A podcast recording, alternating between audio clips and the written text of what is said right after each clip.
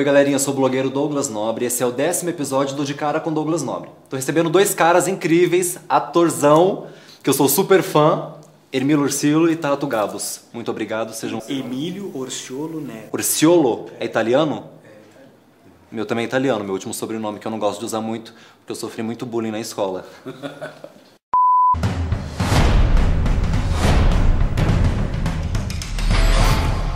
duas moedas ao mesmo tempo no mercado, porque o povo iria acreditar nisso? Essa ideia é linda, mas utópica.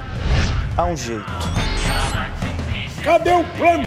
Muito obrigado por me receber. Que isso, E eu queria que vocês contassem um pouquinho do personagem de vocês. Eu faço o o Pedro Malan, que foi tem um economista que tem uma carreira incrível, né? um, um profundo conhecedor da economia, foi presidente do Banco Central, ministro da Fazenda e, e foi professor do nosso querido Gustavo, Gustavo Franco, Franco. que ele achava que tinha sido o melhor aluno dele. Eu é- faço o Gustavo Franco, um, um um economista também, que é um cara muito obstinado, um cara muito inteligente, que foi um dos responsáveis pela implantação do plano. E vocês já tinham feito um filme é, com, com essa pegada, porque um filme de economia é super diferente, né? Não tem. é- é- eu, particularmente, nu- nunca vi um filme igual a, a esse tema. Foi o primeiro que vocês também fizeram. Primeiro, com certeza. Acho que é o primeiro dessa levada extremo, po- é. de trilha político, econômico. Com certeza, né? Acho que, primeiro. que eu me lembre é o primeiro. E vocês tiveram alguma dificuldade ao, ao longo do processo de gravação ou foi tranquilo em relação à, à linguagem que vocês usam no filme? Eu acho que é difícil, né? Sempre é, sempre é complicado. Nós vamos saber agora no circuito, mas eu acho que né, o roteiro era.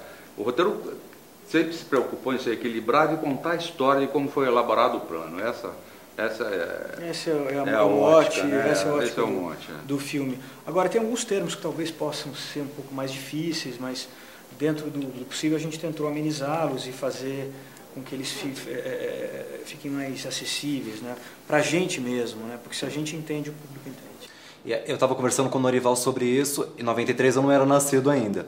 Ele me contou um pouco mais sobre o que aconteceu naquele ano e eu acredito que, que hoje a gente passa pela mesma coisa de economia. Eu não, eu não, não sabia que tinha que, que, na- que naquela época também passava por, por essas mesmas coisas que a gente passa Não, hoje. era pior, era a inflação. Ele falou, ele falou que era um pouco pior ainda. Se a gente acha que é, que é ruim hoje. A inflação era muito ruim. Você comprava uma coisa de manhã por 10 reais, por 10 cruzeiros na época, sei lá, e de noite estava, não sei nem se era cruzeiro. Cruzado novo. Cruzado novo. É. É, é, eram 10 cruzados, aí de tarde você ia lá, tá, era 25 cruzados. Então, não, era, não mudava até no mesmo dia. Então, para finalizar, convido o pessoal para estar acompanhando a partir do dia 25 nos cinemas de todo o Brasil. Amigos que gostam de cinema, cinema nacional, cinema brasileiro de qualidade, assistam o nosso filme, Real, o plano por trás da história, não percam porque vale a pena. dia 25 no cinema. Esse foi o décimo episódio do De Cara com Douglas Nobre. 早。